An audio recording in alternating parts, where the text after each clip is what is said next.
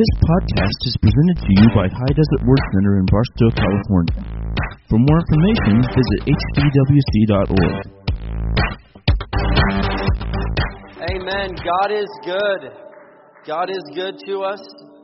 We love Him. And that is the name above all names, man. I can't tell you how many times the name of Jesus has saved my life from so many different situations. Well, today uh, we're sticking with the title that we've, uh, well, the, the theme that we've been with since the beginning of the year. Who knows what we've been talking about for the last eight weeks? Prayer. All right. Very good, because this year our verse is Isaiah 56, 7, and it says, He is making this a house of prayer. And we're supposed to be that. And as we've seen, clearly not every church is a church of prayer. Not every Christian is a Christian of prayer, though we all agree it's super important. The fact of the matter is just a lot of people don't really do it that much. Even though everybody says it's super important, I don't understand and we don't understand why. If we know how important it is, we don't make it a priority. I mean, you know, we, if, if we announce free donuts, free hot dogs, free candy, we can draw thousands of people, but if we announce, you know, half hour prayer meeting that'll change your life, like four people come. I don't get that. But, you know, well, you know, we've discussed this. So what we're talking about this week is this, is the family that prays together stays together. Amen. The family that prays together stays together. And what I want to discuss this morning is the importance of raising your family, your children, your husband, your wife, your life if you're single, about your household being a house of prayer. Because, you know, we all go along with, well, this is a church, it should be a house of prayer. Well, shouldn't your private residence be a house of prayer as well? Shouldn't it be? I mean, people should, it wouldn't it be great if people walked by and like, oh my gosh, they just felt the presence of God upon your property? And you're like, well, that's crazy. It's happened. It's happened. Listen, when you invite God, when you invite the Holy Spirit into your house by making your house literally a residence, a house of prayer where you live, doesn't that sound so much better than a lot of the homes that we see in America today? They're houses of war, houses of hatred, houses of strife and division, and nobody can get along. And, and I mean, you can walk into some houses and just feel the strife and the anxiety and the bitterness that it's so thick that it's in the air. Have you ever been in a house like that? So don't look at me crazy when I say you can walk into a house and feel the presence of God. If you can feel the presence of the devil, you can surely feel the presence of God inside of somebody's house. And so, you know, as I'm studying this out, I noticed it's a certain young man's birthday today. Mr. Francis Frank Church is turning 72 years young, right? 72? And you know, I was thinking about Frank, man, this guy's been through a lot. He's served in Vietnam and served in the military, I think 26 years or so. And uh, maybe was it 26 or 28? 26. And uh, I mean, you know, a real, in my opinion, American hero. But one of the things that I admire the most about Frank is how long this man has been married to his beautiful wife. How now? How many, Pam? How many years is it now? 50. 49 beautiful years. And so, anyway, we're uh, just I'm giving Frank a hand this morning, all right? We love you, Frank. And, and so, what I'm getting at here is I've seen God do a work in this family and the amount of time that I've been here. And I kind of, you know, can use that as an example today of what it means when you submit your household to God and let your house be a house of prayer. So say it with me. The family that prays together stays together. Do you want your family to stay together today? I do. All right, so we're going to look at something here very interesting, and I want you to open your Bibles to Joshua chapter 24, verse 15. Joshua 24, 15. Thank you. And um, you know, if we look back at the past few generations of American society, I, I, at least, you know, my short period I've been around and from the things that I read, that things have changed a little bit in maybe the past couple generations. Some could be for the good, but some for the not so good. You know, we a lot of uh, just broken homes of things that we see, and um, and uh, you know, I, I blame a lot of what's gone in our in our society on the downfall of the American family and home. If you need an outline for the sermon, raise your hand. The ushers will give you one if you didn't get one coming in. But I blame a lot of the things we see in our society on the breakup of the American home. And it's sad, man. It's, it's sad to see that this is not where God wants it to be because I believe that one of the best strengths that a church or a community or a nation can have is unified Christian families. Do you realize how terrified the devil is of a married mom and a married dad, male and female, married together, having children, raising them in the ways of the Lord, raising them, praying with them, teaching them the Bible, teaching children how to live for God, and then, um, do you realize how big of a threat that is to the devil? And do you see how much he has attacked the family, attack the household in our society, it's a sad thing. And I see a lot of the problems that we witness are because there have been broken families. And I, I hope I don't bring up a painful spot for anybody today, but what I'm trying to do is encourage us and show us what God wants for us and how you, no matter what your home status is right now, divorced, single, married, loving it, not so, whatever your status is, I want to show you how you can absolutely be a house of prayer and keep that family together. Amen?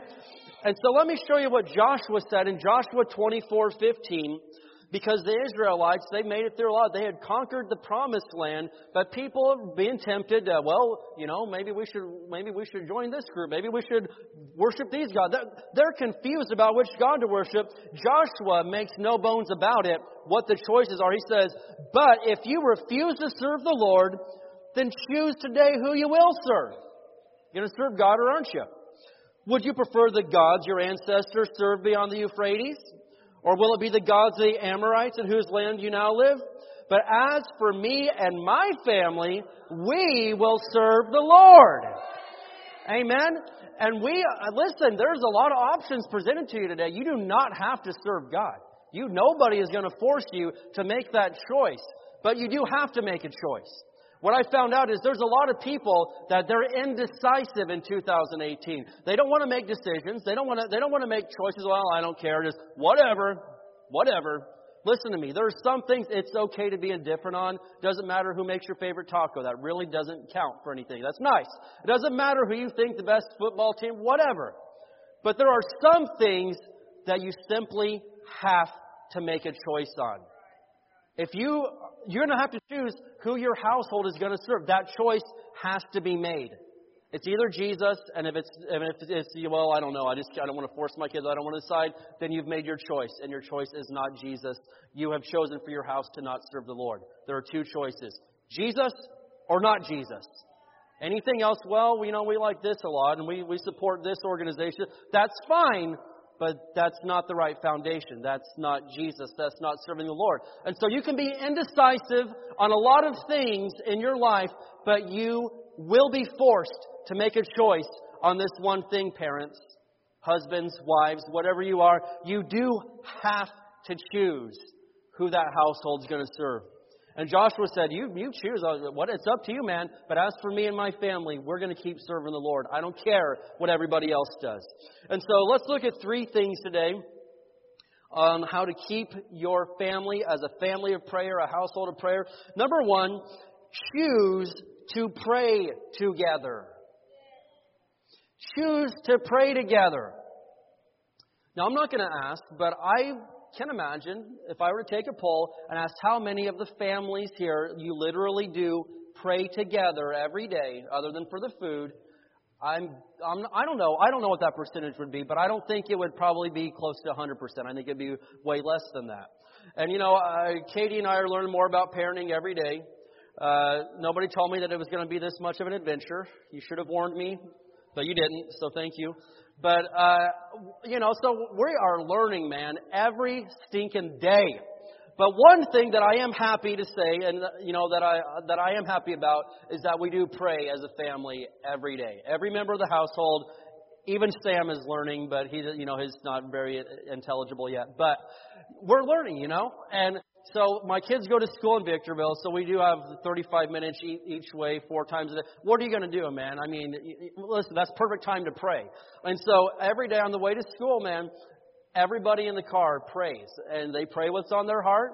And and usually, sadly, there's usually a fight over who gets to pray first, but You know, it's better than some fights that can be had, I guess. But once settle that and let one of them go first, and they pray for everything, man. They pray that they'll have a good day at school. They pray for their owies. They pray for their friends. They pray for you people. Do you realize that? There's children, not just my kid. There's kids in this church that have probably saved your life through prayer, and you'll never even know about it. They probably saved the day for you, and you don't even know because some little kid at church prayed your butt out of a bad situation. Sorry. But, you know, eh, you got to realize that, man.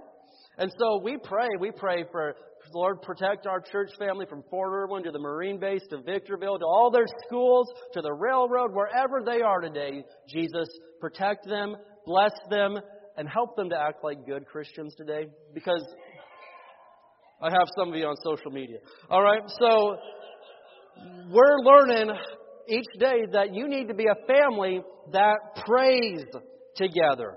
Now, praying together is more than just a cute thing to do. I think a lot of times when we say the kids are praying, some of you get the misconception that that's a, you know, a, just a cute thing. And it is cute and it's adorable, but it's more than cute and adorable. There's power in their prayers because they actually believe that something's going to happen.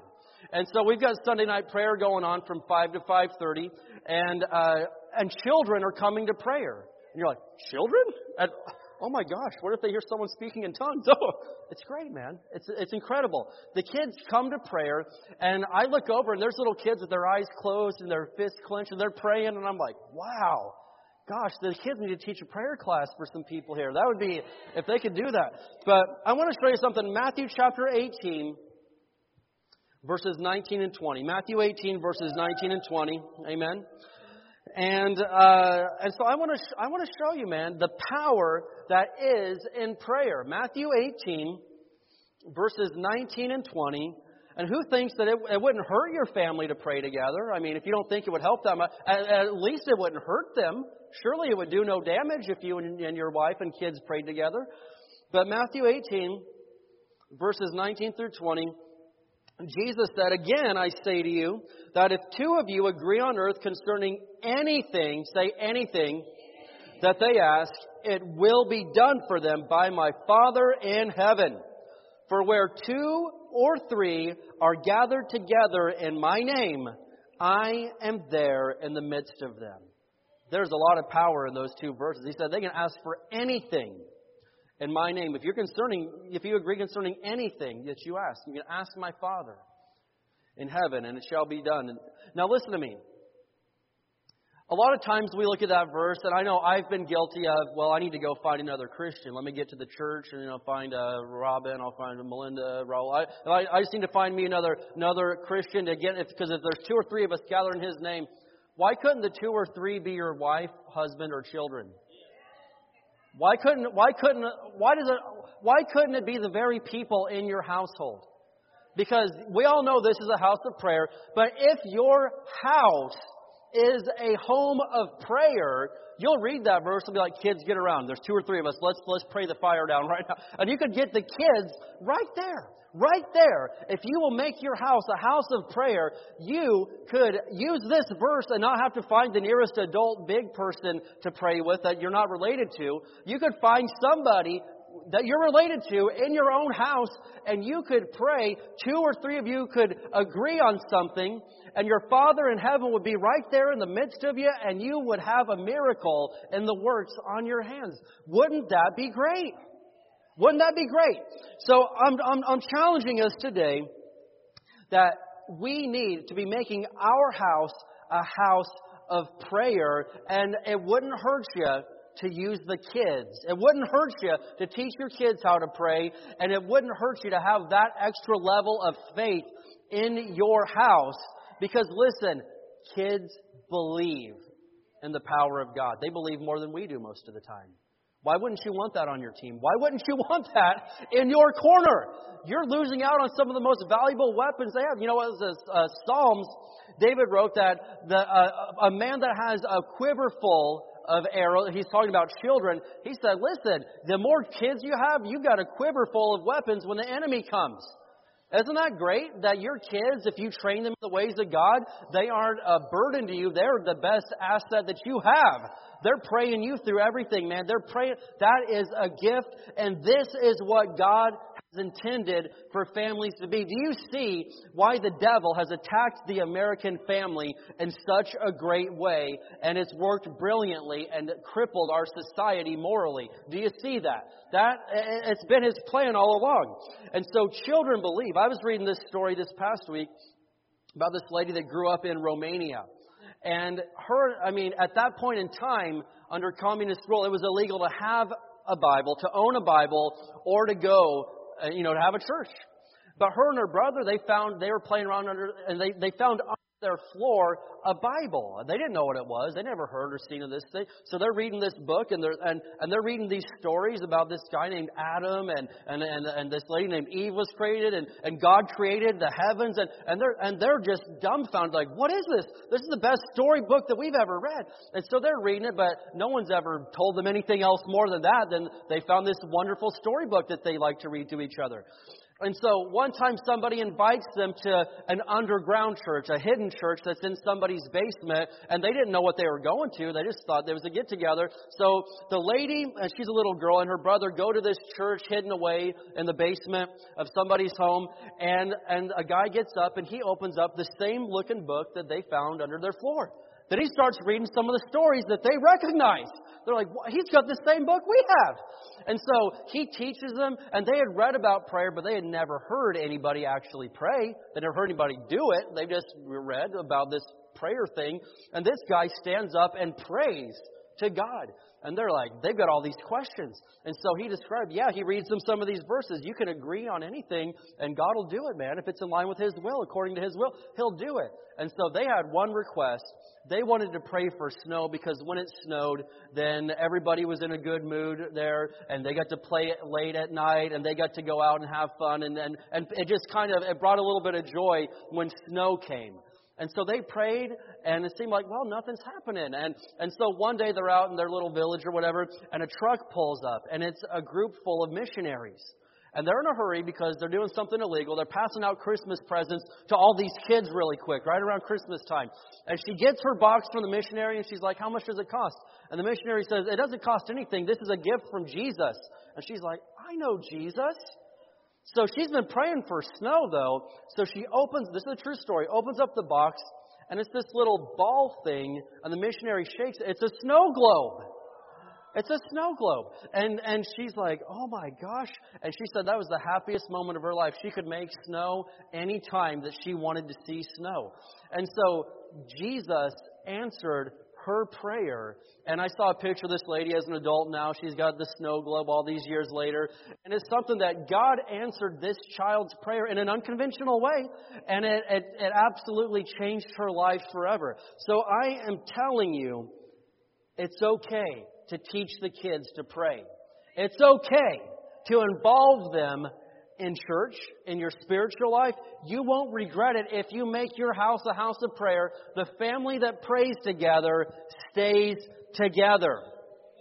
And I'm glad my parents taught me how to pray as a kid. I remember a lot of Saturday nights were spent walking back and forth on the church altar praying for the service the next day. And I, I'm pretty thankful for that upbringing because I know the stories my dad tells of his upbringing. Saturday nights were a night for getting drunk and getting in fights and getting the cops called on you and all that stuff. And so, like, I'm thankful that I was brought up in a house of prayer. I'm very thankful for my upbringing. And maybe you're like, well, my upbringing wasn't like that. Well, you could do do that to your kids then. Bring them into church. Pray with them. Do it at home. Change it right now, man. Well, they're adults. Well, start working on them. Start working on the grandkids. Do something. But listen, you are called to be a family of prayer. You are called to be a family of God. And you're sitting there thinking, well, we're very godly right now. You should see my family. Well, that could change, couldn't it? Couldn't it? Could that not change? By choice. Joshua said, go ahead and make your choice. But as for me and my family, we're going to serve the Lord. Whether you do or not, we are. And you need to have that attitude. So, number one, you need to choose to pray together. And number two, you, number, that was number one. Number two, you need to choose to go to God's house together. You need to choose to go to God's house together. What memories are your kids going to have when they grow up? You know, I, I talk to people all the time that they either have great memories of when they were a kid and they wish they could go back, or they have nightmares about their childhood and they just wish they could block every second of it out. And so my question is, just consider it. And I, I sometimes I'll sit there and consider what are my kids going to say about when they when they're 25 and look back on their childhood. What are they going to think? Are they going to be like happy? Are they going to say, "Man, those were the good old days"? Are they going to be like, "Thank God I survived that. That was awful." Hope, I'm, I'm, hopefully they won't say that. But but what I'm looking at is ask yourself, what are the memories that you are building and instilling within your children or grandchildren or whatever your, your case is right now? What are the memories when they're 25, when they're your age right now? What are they going to remember from childhood? I, you know, I, I, that you only you can answer that question. But one thing I know is this: that it would not hurt you to pray with them, and it definitely wouldn't hurt you to go to God's house together. And I know a lot of people are like, well, I'll drop the kids off, but listen to me. Stay at home parents don't raise go to church kids. They follow the example. Stay at home parents don't raise go to church kids, and I can guarantee you that lukewarm parents definitely don't raise devoted to God children. If you are lukewarm, if you don't take it very seriously, except for when you're in a real pickle and you need God to bail you out, if, if that's the level of your faith, praise God. We're not judging you. You're going to go to heaven. Thank God for that. But I'm just telling you, the chances that you're going to raise the next Billy Graham are probably not that great. Because lukewarm parents do not raise on fire devoted kids. It doesn't work that way. And I know that, you know, I'm just, I'm speaking from experience because I don't know, I mean, I can only look at my life. I don't know everybody else's, but going to church wasn't optional in our household. I mean, of course, my dad was the pastor, so, you know, it seems like, well, you had to be there. But never once, never one time out of living there for 18 years, never one time, 52 Sundays a year, 52 Wednesdays a year, and then many times more than that, not one time did they ever say, Do you kids want to go to church today? That never exited their lips. But there was also never a time, really, that I can think of that I was like, Do we have to go today? Do we have to go to church? I don't want to go. Then I wasn't forced to. It's just what Christians do, so we did it. And people that are really disciples of Jesus, they're nuts and they'll go more than once a week. They're crazy. So anyway, but I'm telling you, I and I'm looking back on my childhood, and I can say in all sincerity, and you can laugh at me, preacher boy, but listen, I do not regret going to church every Sunday and Wednesday. I, I, I can look back and say, there's never a time I can say, man, they forced us into church. They forced their religion down my throat, man. They made us pray, had to read our Bibles. They're brutal dictators. They're put us in bondage, man. I don't I don't feel that way about my childhood. I am full of joy and happiness. I look back and it was great, man. It was awesome. I loved being at church. I loved I loved the way that I was raised. I don't regret it. I don't feel like I was held back or missed out. I've never been drunk in my life. I'm not bragging on me. I've never been drunk. I've never been high. I've never smoked a cigarette and I never had sex before I was married to my wife. And I'm not ashamed of that. I don't feel I don't feel guilty and I don't feel like I missed out on anything. I don't feel like, man, I really wish I could have gone back and just gone out and got drunk a couple of times. I don't have that feeling about, you know, I I'm just saying I don't regret that my parents raised me to serve God. So let me show you a couple things here. Proverbs 22 verse 6. And nothing that we are saying today is to make anybody feel condemned or judged, so get over that real quick and also not to say that we have it all together because we surely don't. But I do know that I, it's helping my kids to learn to pray. It's not hurting them at all, and they're reading their Bibles. That's definitely a good thing. Uh, but Proverbs 22, verse 6. And wouldn't it be great if when you had people and you invited them over to your house, they walked in and were like, man, I just wow, it's so peaceful here. I remember one time Henry came over to my house. right after Henry started coming to church, him and Alex had been out at Barstow Station laying hands on the sick or something, and they come in the house, and Henry comes in, he's like, whoa, I've never felt so peaceful in my life. I'm like, really?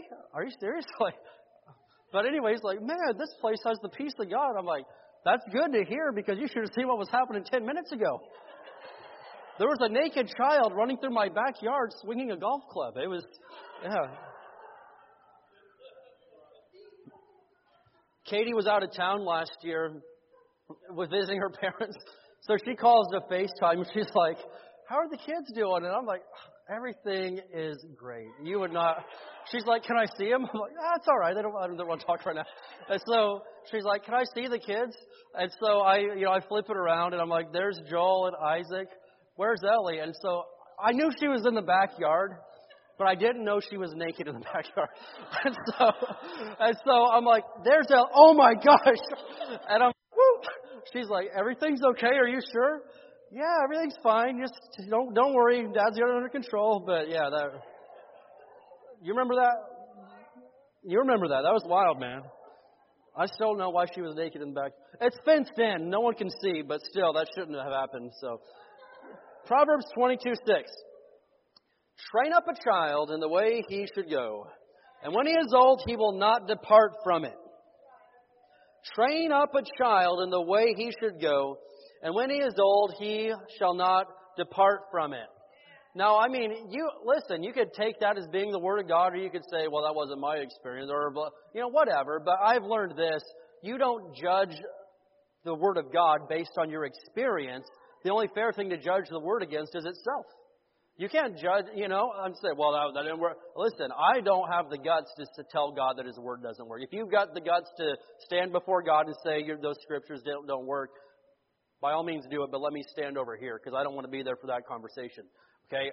If something, if, if I, if something didn't work in my life, I'm just going to say, well, I know the word's true. I know that much. I'm not going to question that. I'm going to examine and evaluate other areas of my life. But there's no way in the world I'm going to say it was God's fault or that the Bible didn't work. I don't have the guts to do that. That you're, you're, if you do, then more power to you. But I don't, I don't have the guts to say to God that His word doesn't work. But it tells us to train up a child in the way he should go, and when he is old, he will not depart from it. Well, some people I've heard say, well, that means they, because all kids, they do end up straying, but then when they're old, they'll come back to it. If that's what you're believing for, then go ahead, Jack. You believe for that. I am believing that my kids are not going to depart from the Lord at any part. I am believing that their whole lives they will not depart from it. I don't expect perfection. I mean, I, they make mistakes. Every person ever born does. But I'm not going to sit there and say, well, I know that someday they're going to stray, but I just pray that when they're old, they won't depart. They'll come back. If that's what you're believing for, then according to your faith, so be it unto you, in the words of Jesus. But I'm saying they're not going to depart from it. And so let me show you one other thing here Romans 10 17. Now, most of you could quote this verse at High Desert Word Center, but let's just throw it up there. Romans 10 17. So, we're talking about the importance and the value of attending church together as a family, of bringing your kids, bringing your wife, bringing your husband to God's house together. It is, it's important. And as I'm saying, man, if you think that it's not that important, the least that you could probably agree with me on is that it's not going to harm them. They're not going to get hurt here. It's at least a safe place. It won't hurt anything to, to pray with them and to bring them to the Lord's house. Man, and if I sound old fashioned today, then good. Because old fashioned was really great. It worked great for thousands of years till all of us geniuses screwed it up with our modern wisdom. oh, we can operate a smartphone, but we can't operate a marriage. We can do a computer, but we can't raise kids. We can we can cure these diseases, but we don't know how to keep anyway. So Romans ten seventeen. So then faith comes by hearing, and hearing by the word of God. You ever heard that? And that's true. Any time that you hear the Word of God with an open heart, faith is going to come. But specifically, this is talking about a public setting. Romans 10 17 literally is talking about the public setting, talking about the preacher being there, preaching the Word of God. Now, hey, you should be reading at home and you're gonna, uh, faith's gonna come because that's the Word of God. You should be listening at home. Faith's gonna come because that's the Word of God. But specifically, it's saying right here, faith comes by hearing the Word of God. And it is talking about, in this instance, from a preacher, from a pastor, from whatever. But don't you think that you want your kids to have faith? Do you want to have faith? Well, I can tell you this much You are not going to get it if you don't ever go to the Lord's house together. If you uh, don't think that it's that important, you have got to make this a priority. Because anytime you hear the Word of God, faith comes. And yes, you can get faith and build your faith at home in some instances, but there's no way you can be the Christian that God's called you to be by neglecting going to the house of the Lord. You're not going to be all that you're supposed to be by never showing up with the rest of the troops, by never showing up to be in God's house. So, I used to hear all the time this statistic that I believed for whatever reason, and I even I even quoted it in sermons. But I used to hear that the divorce rate amongst Christians is just as high as it is amongst the rest of the world. Has any anybody ever heard that? I've heard that that well, you know, the divorce rate amongst Christians is just the same as it is the rest of the world. And that is only partially true. There is a, a, a slight sense of truth to that. When studied, when polled, when, when examined, the divorce rate amongst people that profess or claim, yes, I belong to the Christian religion, people that identify as Christians, that go to church on on Christmas and Easter, CEOs, Christmas and Easter only Christians, whenever they, the divorce rate amongst them, yes, is actually slightly, actually about 20% higher than the general populace. So I would say that all the time that, well, well, it's just the same. But listen to me. The truth of the matter is this. A Harvard social researcher, Shaunti Feldhahn, did a very extensive study amongst Christian couples that actually go to church at least once a week. Christian couples that literally, they don't just say we're Christian. They, we're talking about people that are legitimate Christian. They really are Christians that actually go to church together. That divorce rate jumps nearly as low as 5%. That is insane. That is incredible. When the rest of society is 50% or higher, couples that actually don't, that literally do go to church together, that divorce rate plummets to like the lowest thing you've ever seen. That is absolutely, I don't say mind blowing, but that's incredible. Incredible. Why is that? Why, how could that be such a stark difference? Well, because when you're at church, you're getting faith. Faith comes by hearing and hearing the Word of God. You're probably a family that prays together if you're a family that goes to, to God's house together. You're probably a family that, even though you have struggles, you work it out. You're probably a family that, even when things get hard, you use that faith that you've acquired at church together to fight the enemy and overcome the battle. Man, we're letting you in on a big, big secret, a big, big advantage that you have today. If for no other reason, as a married couple, that's good enough for me to go to church right there. If for no other reason. So let's talk to the dads for just a minute today. Dads, are you in the house? Apparently not. Okay. Ladies, did you bring your husbands today? Men, are you here? Thank you. Thank you. Don't leave your brother hanging up here. My gosh. You're making us look weak. The women need to see us strong, right? Thank you. Anyway, so uh, Mother's Day is consistently all across America the third highest church attendance day behind Christmas and Easter. I've seen this my whole life. Mother's Day, next to Christmas and Easter, is the third highest church attendance, and we know it's going to, every year, we know it's going to be that way at High Desert Word Center. You ladies are going to tell your kids and your, you know, husbands that don't come that will you go to church with me on Mother's Day? And if for no other reason, they'll do it because they love you. And do you know what the lowest attended day nationally for churches is? Father's Day. This is statistically proven. That's below we all know, let's, I'll just tell you something that pastors know. We all generally know that Labor Day and Memorial Day are going to be some of our lowest attended Sundays. We all kind of know that in advance. But I'm not saying skip this Labor Day or Memorial Day, be here. But you kind of know, generally speaking, most every pastor knows that. But what I didn't actually realize until now is that all across the U.S., Father's Day is statistically the lowest attended church Sunday of the year. What is up with that? Well, we do know this much, and I have studied this actually, that women do generally, and this has gone on for millennia, do tend to be more spiritual than men. If you look at church records from centuries and centuries ago, you would see even when they kept attendance, there was always more, even when there were more men in the, the general population than women, there was always women attend, more women attending church, even like 14, 1500s. So, I mean, that's good. The women are doing their part. But talking to the men here today, listen to me. We've got to step up. Because as sad as these statistics are, do you realize what's even more sad? Is that children, and I've got stats here I'm going to read, almost always follow the dad's spiritual example, even if they don't like their dad. They follow his spiritual example.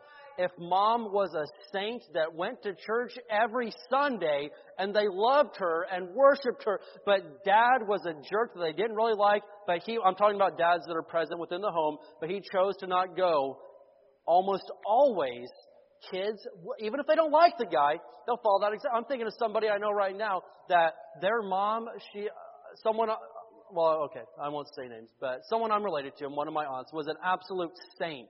Most beautiful, saintly woman I've ever met in my life. Loved the Lord.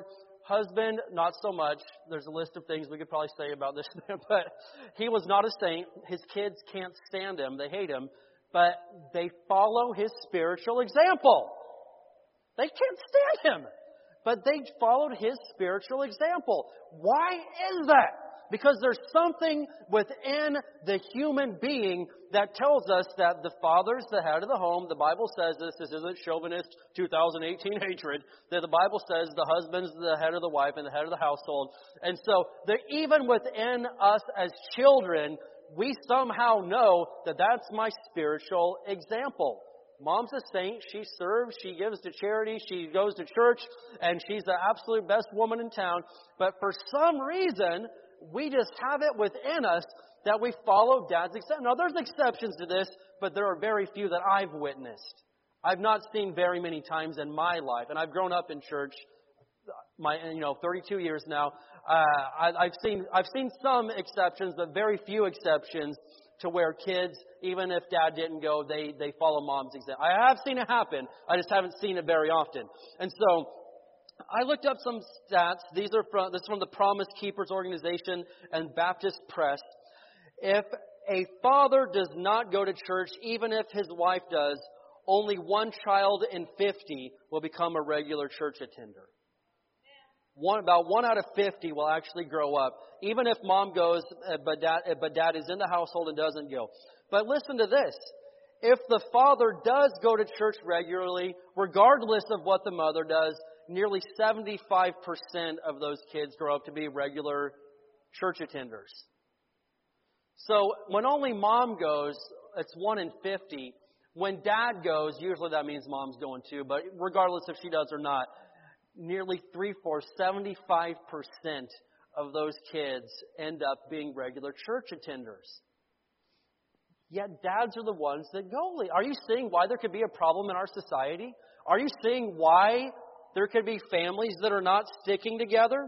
And I realize, I mean, well, listen, a lot of moms are doing their jobs. Some are not, but most of the moms I see are doing a this home run of a job, and I see a lot of guys that are slacking. And I'm not, you know, hey, I'm a guy, so I'm on your side, guys. But I'm just saying, listen, you can't leave this to the ladies. We have a critical, a more critical role than they have to play in the spiritual upbringing of our children. And so, uh, when both parents go to more than one service a week, 72% of kids will do the exact same thing when they grow up. But when only mom goes to more than one service a week, only 15% of kids will do the same. Now, here's the stat that I find the most striking. If the mom is the first one in the household to become a Christian, there's a 17% probability that everybody else will follow. When the father is the first in the household to get saved and become a Christian, there's a 93% probability that everybody in the household will follow. Isn't that incredible? That this is striking to me. So if you're in here, man, you need to realize how important it is. If you listen, it's up to you. What do you want your kids' memories to be when they're 30? What do you want them to do with their lives? If you really don't care about what the spirit, if you just want them to make a whole lot of money, I would enroll them in some business classes on Sundays. I would, you know, Barstow College is great, great economic. I mean, if money is the number one thing, just make it number one, man. If you want them to be the best athlete in the world, I would go ahead and just start focusing on that. But I just, I can tell you this much though, that that will not save their marriage when they're having marriage trouble, that will not help them to give you godly grandchildren, that will not heal them when disease comes, and that will definitely not bring them joy when depression tries to come to their life. Okay? So, what, well, it's up to you. What do you want the future to be for you, for your family? We're talking about being a house of prayer this year, but let's say that you need to make your residence, your personal home, a house of prayer. And it's not going to happen, especially dads, but all of us, but it's not going to happen if we can't man up and take it seriously and raise our kids in the ways of the Lord. Can I get an amen today on that?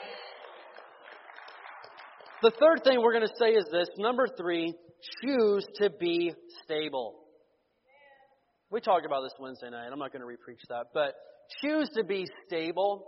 And I do I want to give a hand today for all of the godly men that we have at High Desert Word Center. Don't we have? Look at, they're all over the place here.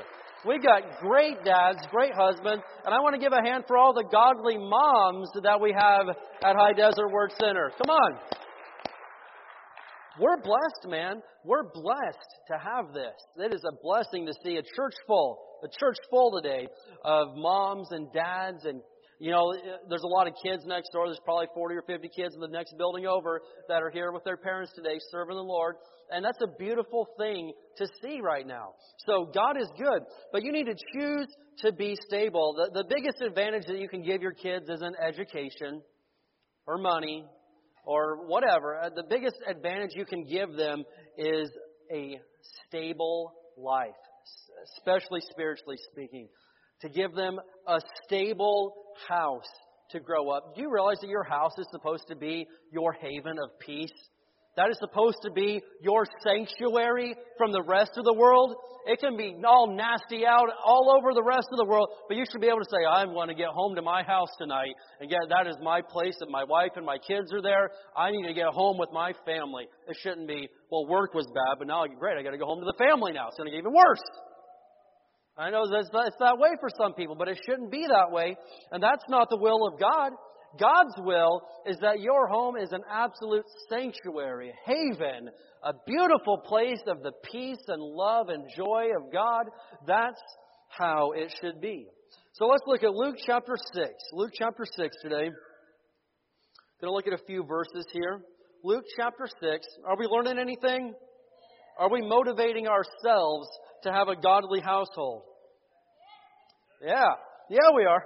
Luke chapter 6, verses 46 through 49. Now, I've heard it said this way if our greatest need in life was education, then God would have sent us an educator. If our greatest need was entertainment, He would have sent an entertainer. If our greatest need was money, He could have just sent a philanthropist or a banker.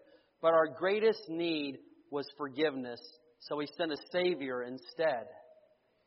And I think you need to think about that when you're looking at, at your household. What's the greatest need? Is, is it entertainment? Then by all means, man, get a get get a season pass to the theme park and make sure you get you know get a Fandango membership and buy movie tickets. It's fun, man. It's good. If that's the greatest need in your family is entertainment, then you need to put all your money into that.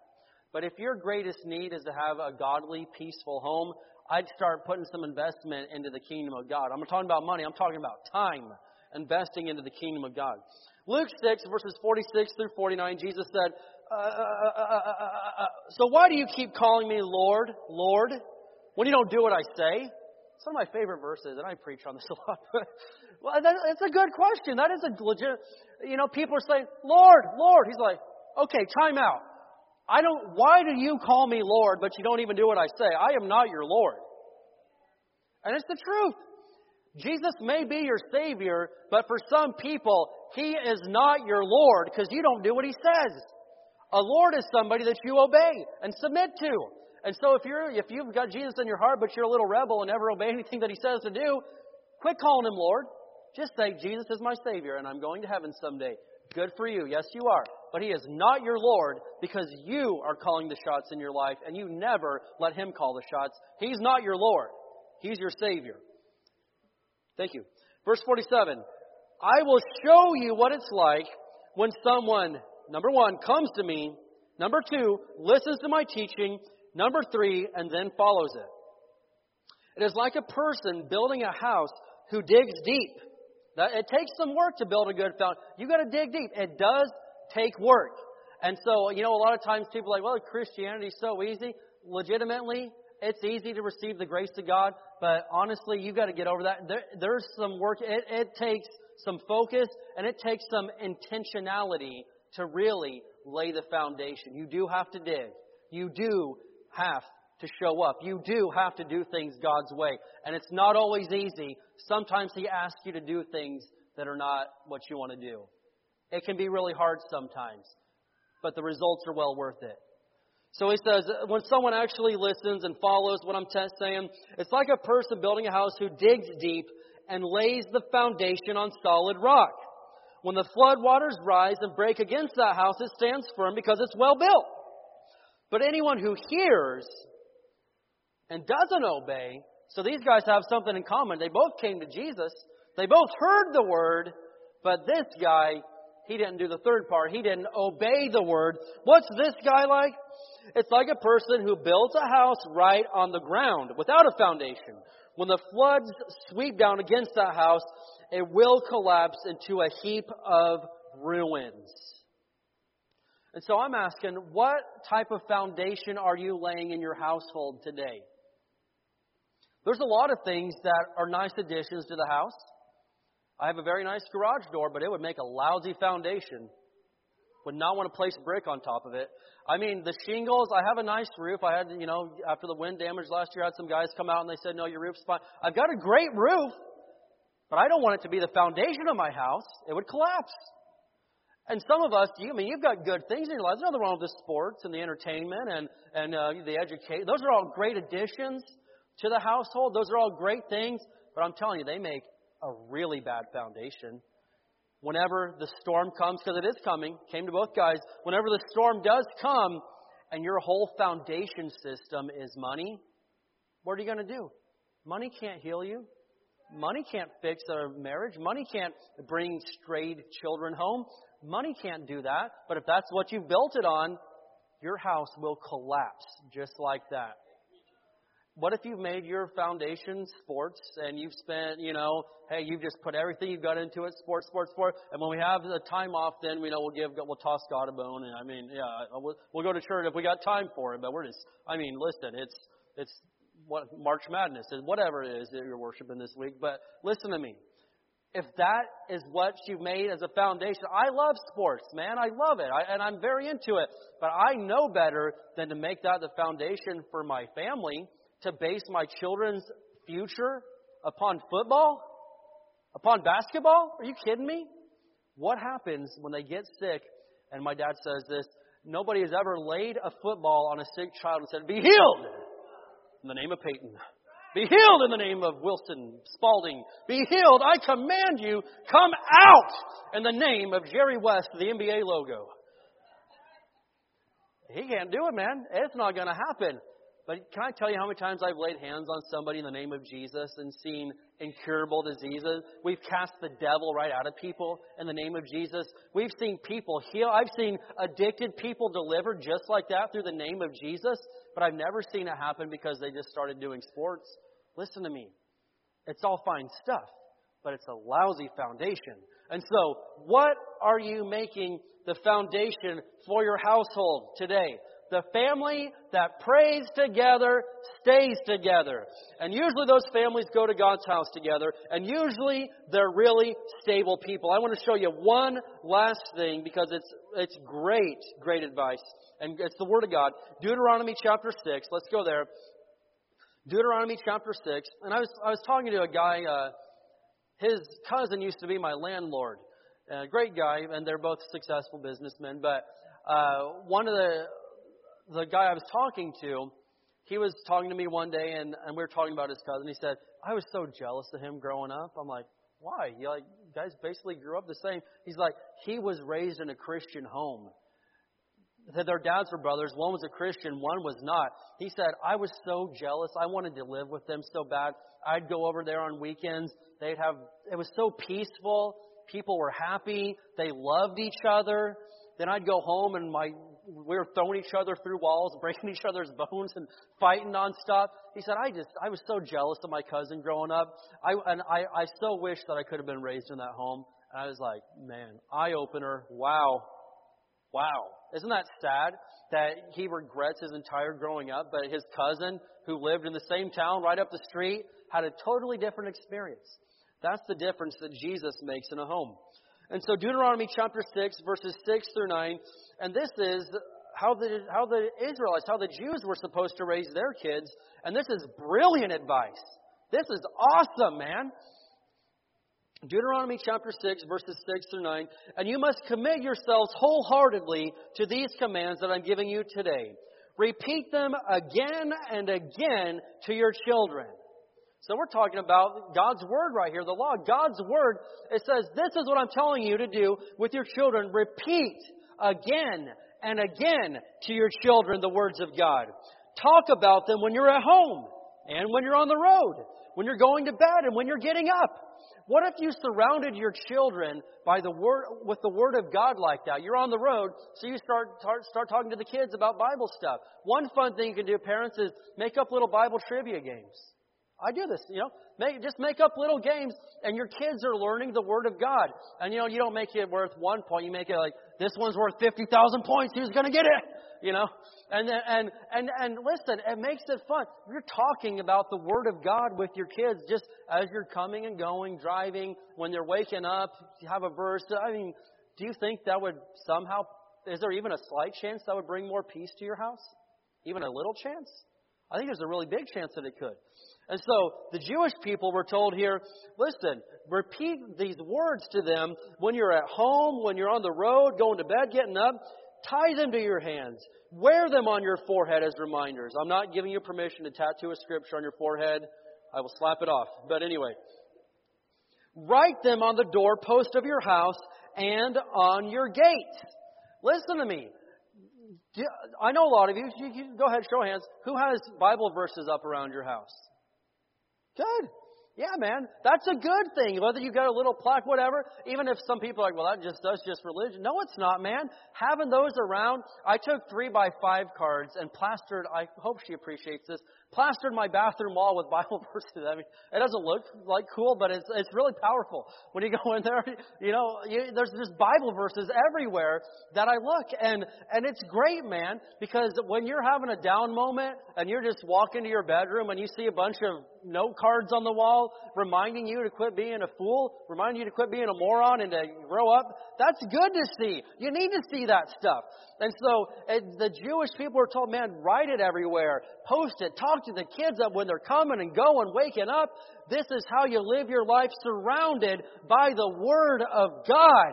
And when you choose to do this, our third point is talking about being a stable household. Do you think this will make your household stable? Thank you for your thunderous silence today. That was incredible. I'm talking about do you think this could build the right foundation for your home today? And so I want to encourage you that the family that prays together, stays together, get your kids into the house of God every chance you get. Don't, don't make it optional ever. We go to church because as for me and my house, we will serve the Lord. A lot of us say amen to that, but we don't follow through with it. Well, I don't want to force them. They're going to feel like it's, man, shut up. Listen to me.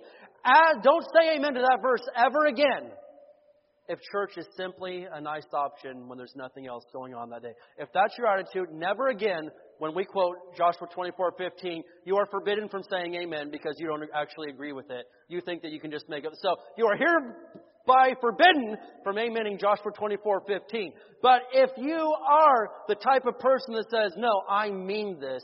I'm going to raise those kids with everything that I've got to serve God. They're going to stick with God when they're old. They won't depart from it. We're going to pray together. We will read Scripture together. We will be a stable household. If that's you, stand up right now and say this with me. As for me and my house, we will serve the Lord and give God a shout of praise today. Amen. Amen. All right, we're going to go ahead and close things out. And, and uh, man, if you're here and you're like, well, I'm single, that doesn't apply. Well, you start laying the foundation for that house right now. Because someday, Mr. Right, Mrs. Right is going to show up, then you'll have a bunch of kids, and you want to have the foundation laid before they get there. Amen. All right, well, get my prayer team up. Thank you for listening to this podcast. For more information, visit hdwc.org.